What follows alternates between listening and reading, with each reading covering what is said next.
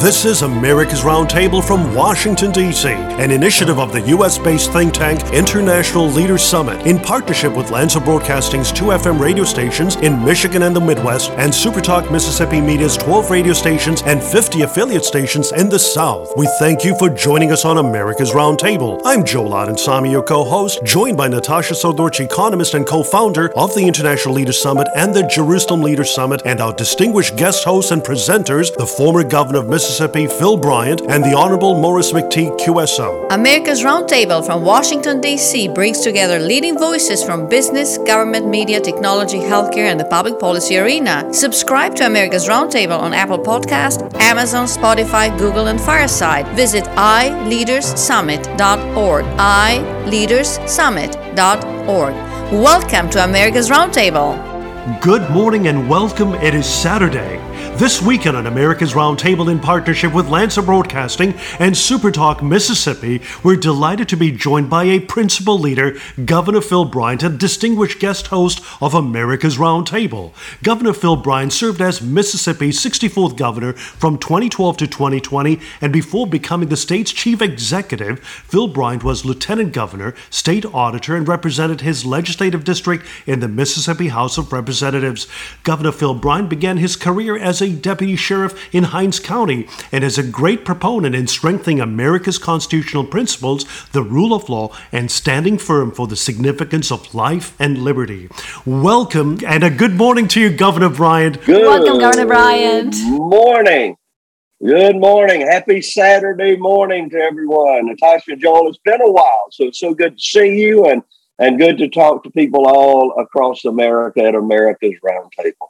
Thank you very much, sir. A published report stated that the U.S. Supreme Court's Roe v. Wade decision of 1973 ruled that abortion is protected under the U.S. Constitution, striking down many state abortion restrictions and severely limiting the extent to which states could write their own abortion laws. And on March 19, 2018, you, Governor Phil Bryant, signed the Gestational Age Act HB 1510 into law. This bill was introduced by Mississippi Representative Becky Currie, a registered nurse, and the bill received bipartisan support in both chambers of the legislature. And the Wall Street Journal wrote, and I quote, the ability to obtain an abortion would not disappear across the U.S. It might in some states, but in some of the states, there are already relatively few clinics that perform abortions. The likeliest result is a multiplicity of laws depending upon how the debate and elections go. California might allow abortion until the moment of birth, Mississippi might ban it except in cases of rape or incest. This is how the American system is supposed to work, as the late Justice Antonin Scalia often wrote. After a series of elections, abortion law will sort out itself democratically. That had started to happen before the Supreme Court intervened in Roe, embittering the abortion debate and damaging the court.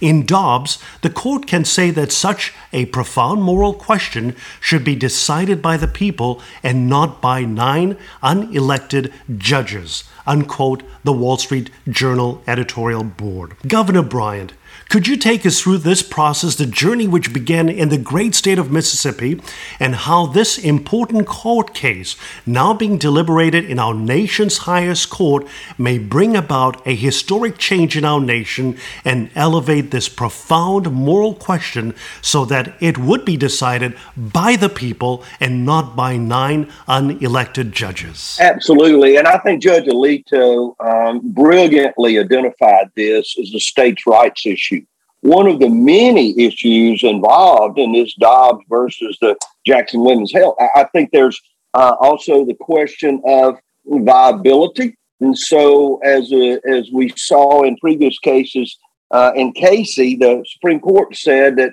states could not could not make it illegal for an abortion uh, uh, and up until the point of viability. So, when is viability? We in the state of Mississippi believe it starts very early six weeks, even before. We believe at conception, life begins with the involvement of, uh, of our God that we have faith in. Even in the most trying of circumstances of birth, it is not that baby's fault. So we began many years ago when I was lieutenant governor, beginning an effort here in Mississippi, and I think joined by many other states, Texas, Alabama come to mind, of trying to protect the unborn, of trying to give that child, that life, the, the right to life, liberty, and the pursuit of happiness. And, and I think just now with the Dobbs case, you see those uh, judges on the Mississippi Supreme Court, Judge Alito, Barrett, Gorsuch, uh, Kavanaugh, Thomas, all believe that we were correct. That that in fact that fetus is alive at 15 weeks. There is potential for viability there, and we must protect the constitutional rights. Also, if you look at, at, at Judge Alito's writing, he, he says uh, that that the Roe case was egregiously wrong from the start. We all knew that. Now, now it, it, excites me when I see that we have been saying this for 40 years that there was no, and I taught American government, and I know the Constitution, there's no constitutional right to an abortion. It simply was not mentioned. It was not anticipated by the founding fathers. There's no underlying basis at all uh, in the Constitution for an abortion. It was made up of whole cloth uh, by a very liberal court uh, that was receiving a great deal of public pressure, as this court is now. The leaking of this opinion is just a horrible condition that we understand was by the liberal uh, establishment within the United States Supreme Court. The liberals that were there did this for one purpose uh, only and to put pressure on the United States Supreme Court, to bring pressure to bear on one or more of those judges and hope that they might change the vote on this critical opinion. And, now we see they're uh, they're at the uh, the front doors of these Supreme Court justices. They're threatening violence. I heard this morning that there's any number of law enforcement organizations preparing themselves for violence across the United States. Well, that occurred last summer. So, as we see Antifa and Black Lives Matter, any number of deaths and injuries that were caused by those, but now what do we see? Well, they're preparing for violence, they say, in the event that somehow there are white supremacists involved in this. I cannot make that connection. I do not understand how they somehow think that white supremacy is a part of us trying to defend uh, the unborn, but it's always now race. Everything is now race. Mississippi said simply, the states have the right, as they always do in many other cases, those, those powers not specifically given to the federal government rest in the states. I think you're going to see this opinion in Dobbs reinforce that. Now, the media will say, and, and one of the liberal medias here in Mississippi, the first line of their report is this would end abortion in America. That is just simply not true. It, it will hopefully end abortion in Mississippi, maybe Alabama, Texas, other states that believe, based on the democratic system of government, our voters, the people who are sovereign, telling us they want to end and restrict abortions, and we are listening to them in this republic form of government, then they say it will end it. Uh, it will give the authority to the states to decide, and people can either travel to those states or, or, or decide to live in those states where abortion will be available and that's exactly what the 10th Amendment said. Those rights not specifically given for interpretation to the federal government belong to the states. This opinion will return, Dobbs will return that to the states. And each one of them, through the democratic process, will be able to make that decision about abortion. And as you've just mentioned rightfully, that it appears that the radical left is trying to make this a sort of racial issue. And recently, a report stated the release of the opinion led to demonstrations at the Supreme Court, and that's where we're talking about the leak, and at the homes of several conservative justices promoting the erection of an eight foot high fence outside the court and increased security around the justices themselves. And Justice Clarence Thomas lamented those protests and argued that conservatives don't engage in such tactics. Unquote. And recently, when talking about the dramatic changes we have seen in America, and as you've rightfully alluded to, the summer of 2020, when we saw these riots take place all across America, and then Supreme Court Justice Clarence Thomas said this past week, and I quote, you would never visit Supreme Court justices' houses when things didn't go our way. We didn't throw temper tantrums. It is incumbent on us to always act appropriately and not to repay tit for tat unquote. And Governor Bryant, what is your assessment when you see this here in the sense that the rule of law is being undermined with these tactics of the leak that we've just noticed? And actually, the Wall Street Journal uh, mentioned a statement that the pattern of preemptive leaks of draft opinions would destroy the court. Where do we go from here? And what should be our advice to a new generation of Americans coming up on the importance of the rule of law? Well, I think unfortunately it's going to get worse before it gets better. The foundations that this democracy, this great republic rests upon are being eroded. The rule of law, it, it barely exists today. As we said, look at all the rioters, the looters, and, and just this week you see more breaking into stores, stealing goods. No one, no DAs, uh, prosecutors are saying we actually want to arrest people that are doing that in certain jurisdictions in America. You have uh, news agencies that are reporting as as buildings are being burned in the background, saying these are peaceful protests. So we have to realize we we must admit that the rule of law has broken down. It, it barely exists in today's America. The universities that used to be hallowed halls of learning where uh, opinions could be expressed both left and right and center and, and cherish freedom of speech are now gone. They are literally spending all of their fi- uh, time trying to define pronouns. What name, what word can we particularly use? For, forget about discussions of the Constitution and civil liberties. No, those are now gone. Uh, the media, there is no reporting in the media that anyone can trust almost universally, I, I, I, can't read anything on my iPhone and say I can base an opinion on that. I know that to be true. So I can react to my elected officials one way or the other based on what I'm reading in the media uh, related to laws, criminal justice, uh, legislation, uh, because I don't know that it, it that it is true anymore. So that is completely gone. Inflation will begin to put fear and already is into the hearts of Americans. I have four grandchildren. The youngest is one year old. Thank goodness she is into more solid foods and not baby formula. Where in our world did we ever believe that American families would not be able to purchase baby formula? This is not World War II. this is not the Civil War. But hyperinflation is coming at us uh, like a cannonball and it is going to do great destruction. I just filled my truck up and I could only buy a hundred dollars worth of gasoline, which didn't fill it up because the pump stops at a hundred dollars. Th- these are serious, frightening conditions that we're in. Store shelves uh, barren of certain goods. Families that are deciding whether they can buy meat products anymore or dairy products. Uh, and, and, it's not going to get any better. Joe, I wish I could come on and say there is light at the end of the tunnel. There is a cave in at the end of this tunnel, and it is going to mean that Americans, that, and I hope that this generation, 30 something generation, is prepared to get out of the train and start trying to clear away the boulders that blocked uh, the sunlight and the oxygen and the energy that America's always depended on it will get much worse. The borders are wide open. The situation with the southern border is getting worse. Uh, the U.S. Customs and Border Protection encountered more than 234,000 illegal migrants in April, which is the highest monthly total in more than 20 years. This is over 55,000 of illegal migrants more compared to April last year and 217,000 more than in April 2020 during the Trump administration.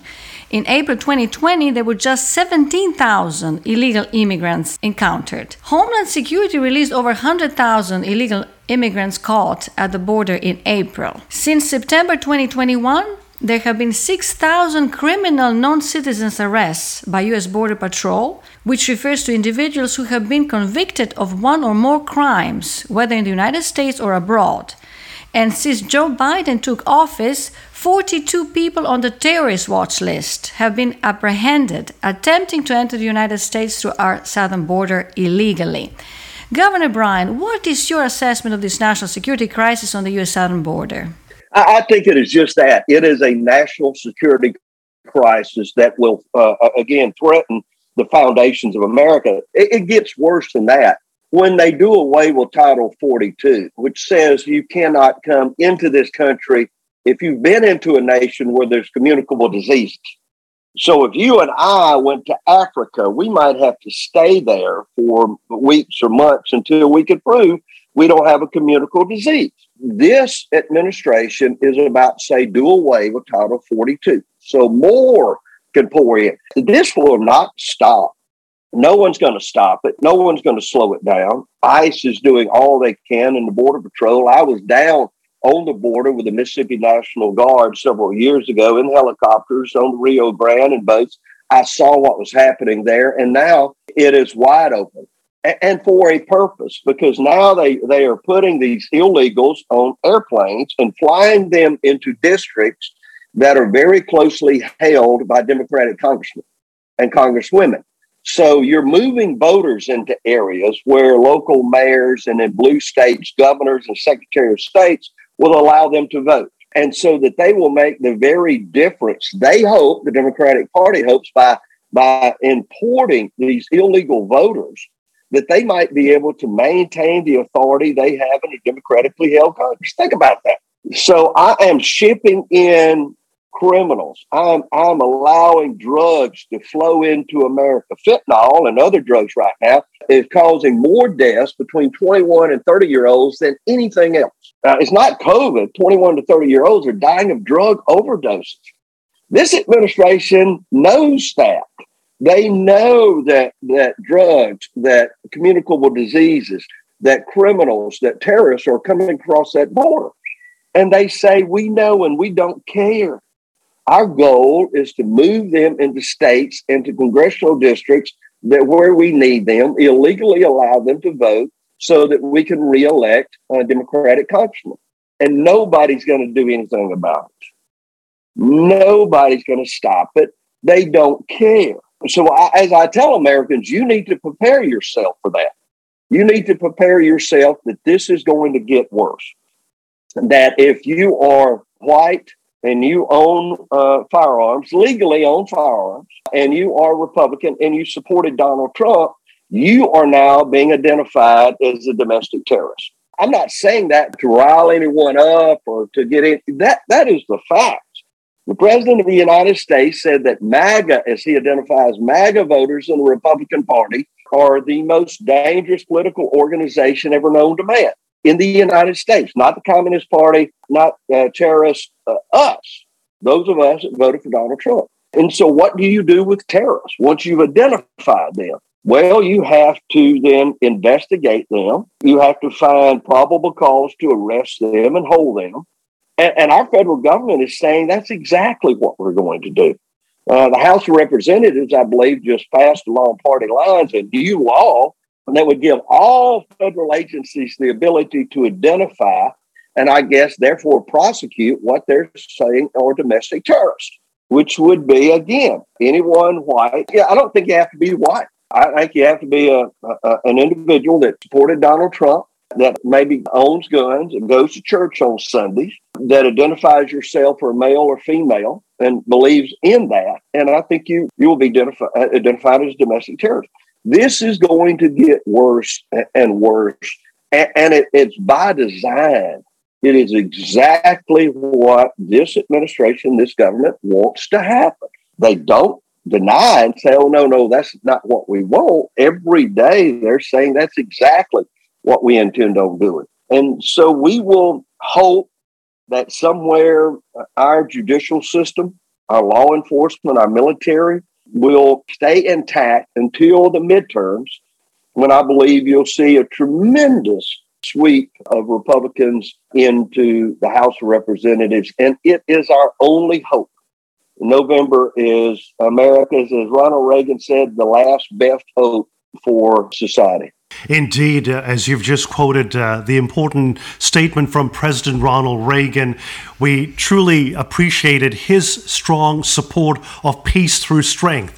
And what we are seeing today, and we've talked about this over the course of the past few years, and I remember you speaking about this even in Jerusalem uh, at the Jerusalem Leaders Summit about the importance of peace through strength and the importance of trade amongst countries that respect and, and appreciate America. And uh, this past week, the U.S. Senate uh, passed that $40 billion Ukraine bill uh, that a number of our fellow Americans are a bit concerned about, Governor Bryant. In fact, it's $40 billion without much accountability or actually oversight, which uh, Senator Paul has talked about. And Senator Josh Hawley just relayed this statement, and I quote, spending $40 billion on Ukraine aid, more than three times what all of Europe has spent combined, is not in America's interest. It neglects priorities at home. The border, as we just talked about, allows Europe to freeload, shortchange critical interests abroad, and comes with no meaningful oversight. That's not isolationism, that's nationalism. It's about prioritizing American security and American interests, unquote. And in fact, uh, Governor Bryant you and I and Natasha Srdoc have talked about the important role America has to support our European allies, and we do so. Uh, we are certainly against Putin, his aggression uh, in invading a sovereign state. Uh, but at the same time, we know that America is really carrying the heavy burden. Uh, of the $1.2 trillion NATO spending in 2021, American and American taxpayers paid for more than 70% of the total. I remember President Trump challenging European leaders by saying, you need to pay your fair share. Governor Bryant, what is your message to Europe's leaders today? And uh, there is a, a discussion that we're having that is trying to say it may be time for NATO to increase that military expenditures of nations, of member states, from 2% to 3%.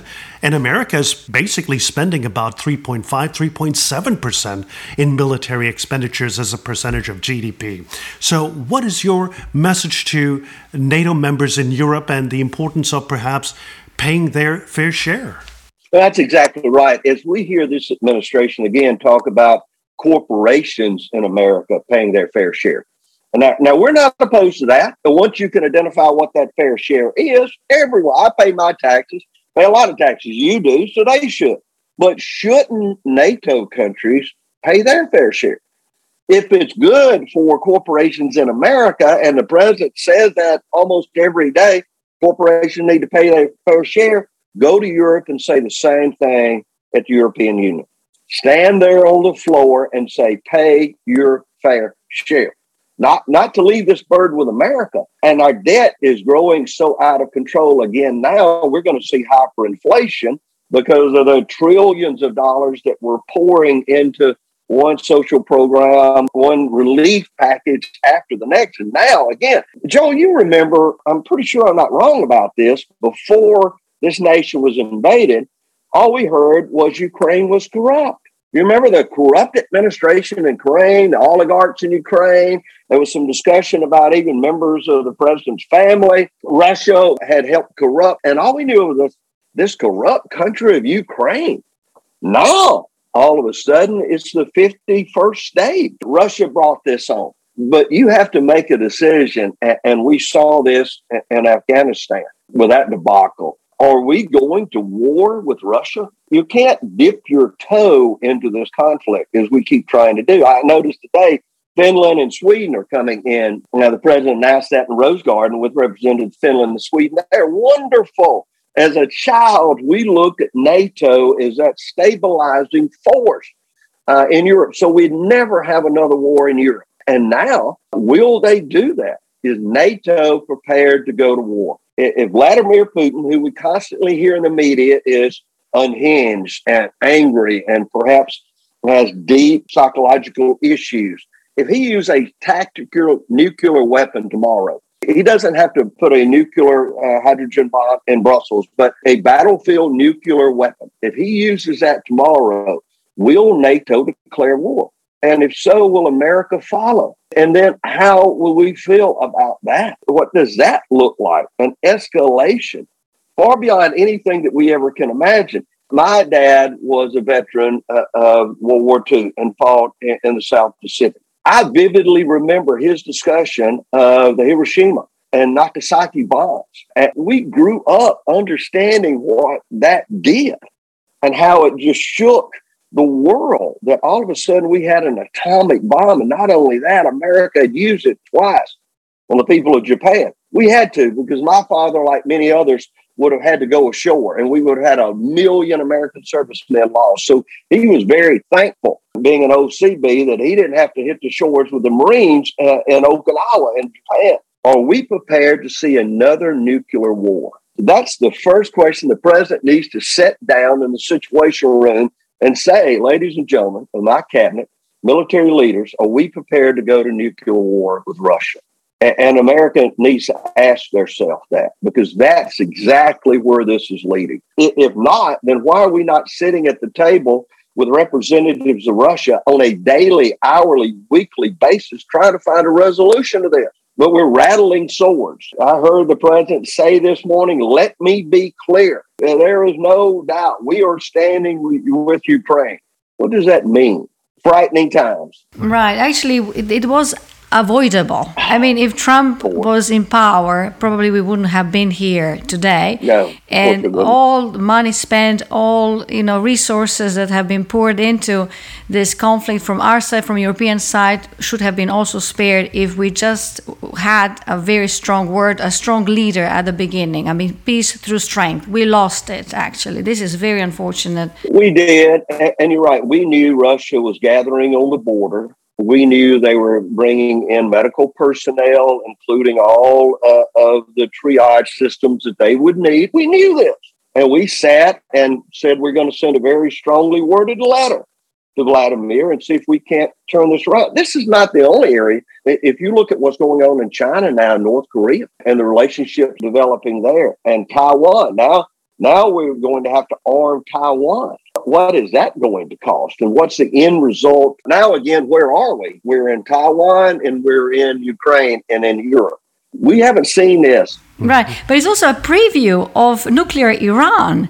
Absolutely. And how people don't see that. I mean, how this administration doesn't see it. I mean, if they see how difficult it is to get involved with Russia because of nuclear weapons that they have, how will it be if Iran gets nuclear weapon? We are uh, on the precipice of a world changing event, and we are ill prepared uh, to stand for that. If you look at the road that we are headed down, Taiwan, Ukraine, nuclear, nuclear war, hyperinflation here. And, and if you think energy prices are high, try doing without it. Wait until they say there's not enough gasoline and diesel and then see the panic. At that time, a nuclear weapon uh, happens to be used by one of those powers, disaster. Governor Bryant, what is your message to motivate our fellow Americans to stand up for these constitutional principles and to be able to reclaim America, restore America's energy independence, and,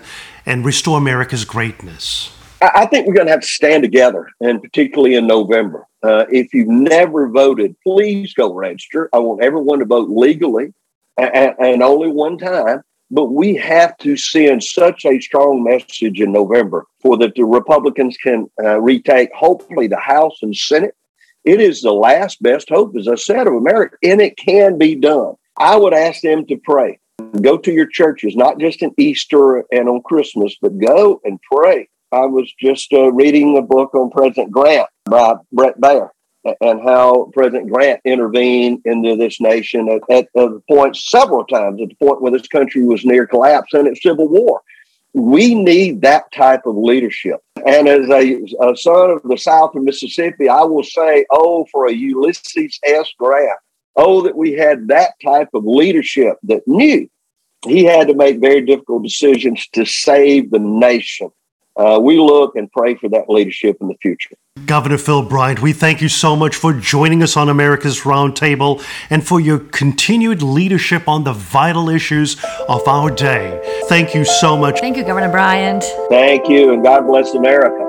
This is America's Roundtable from Washington, D.C., an initiative of the U.S. based think tank International Leaders Summit in partnership with Lanser Broadcasting's two FM radio stations in Michigan and the Midwest and Supertalk Mississippi Media's 12 radio stations and 50 affiliate stations in the South. We thank you for joining us on America's Roundtable. I'm Joe Samy, your co host, joined by Natasha Srdoc, economist and co founder of the International Leaders Summit and the Jerusalem Leaders Summit, and our distinguished guest hosts and presenters, the former governor of Mississippi, Phil Bryant, and the Honorable Maurice McTigue QSO. America's Roundtable from Washington, D.C. brings together leading voices from business, government, media, technology, healthcare, and the public policy arena. Subscribe to America's Roundtable on Apple Podcast, Amazon, Spotify, Google, and Fireside. Visit iLeadersSummit.org. iLeadersSummit.org.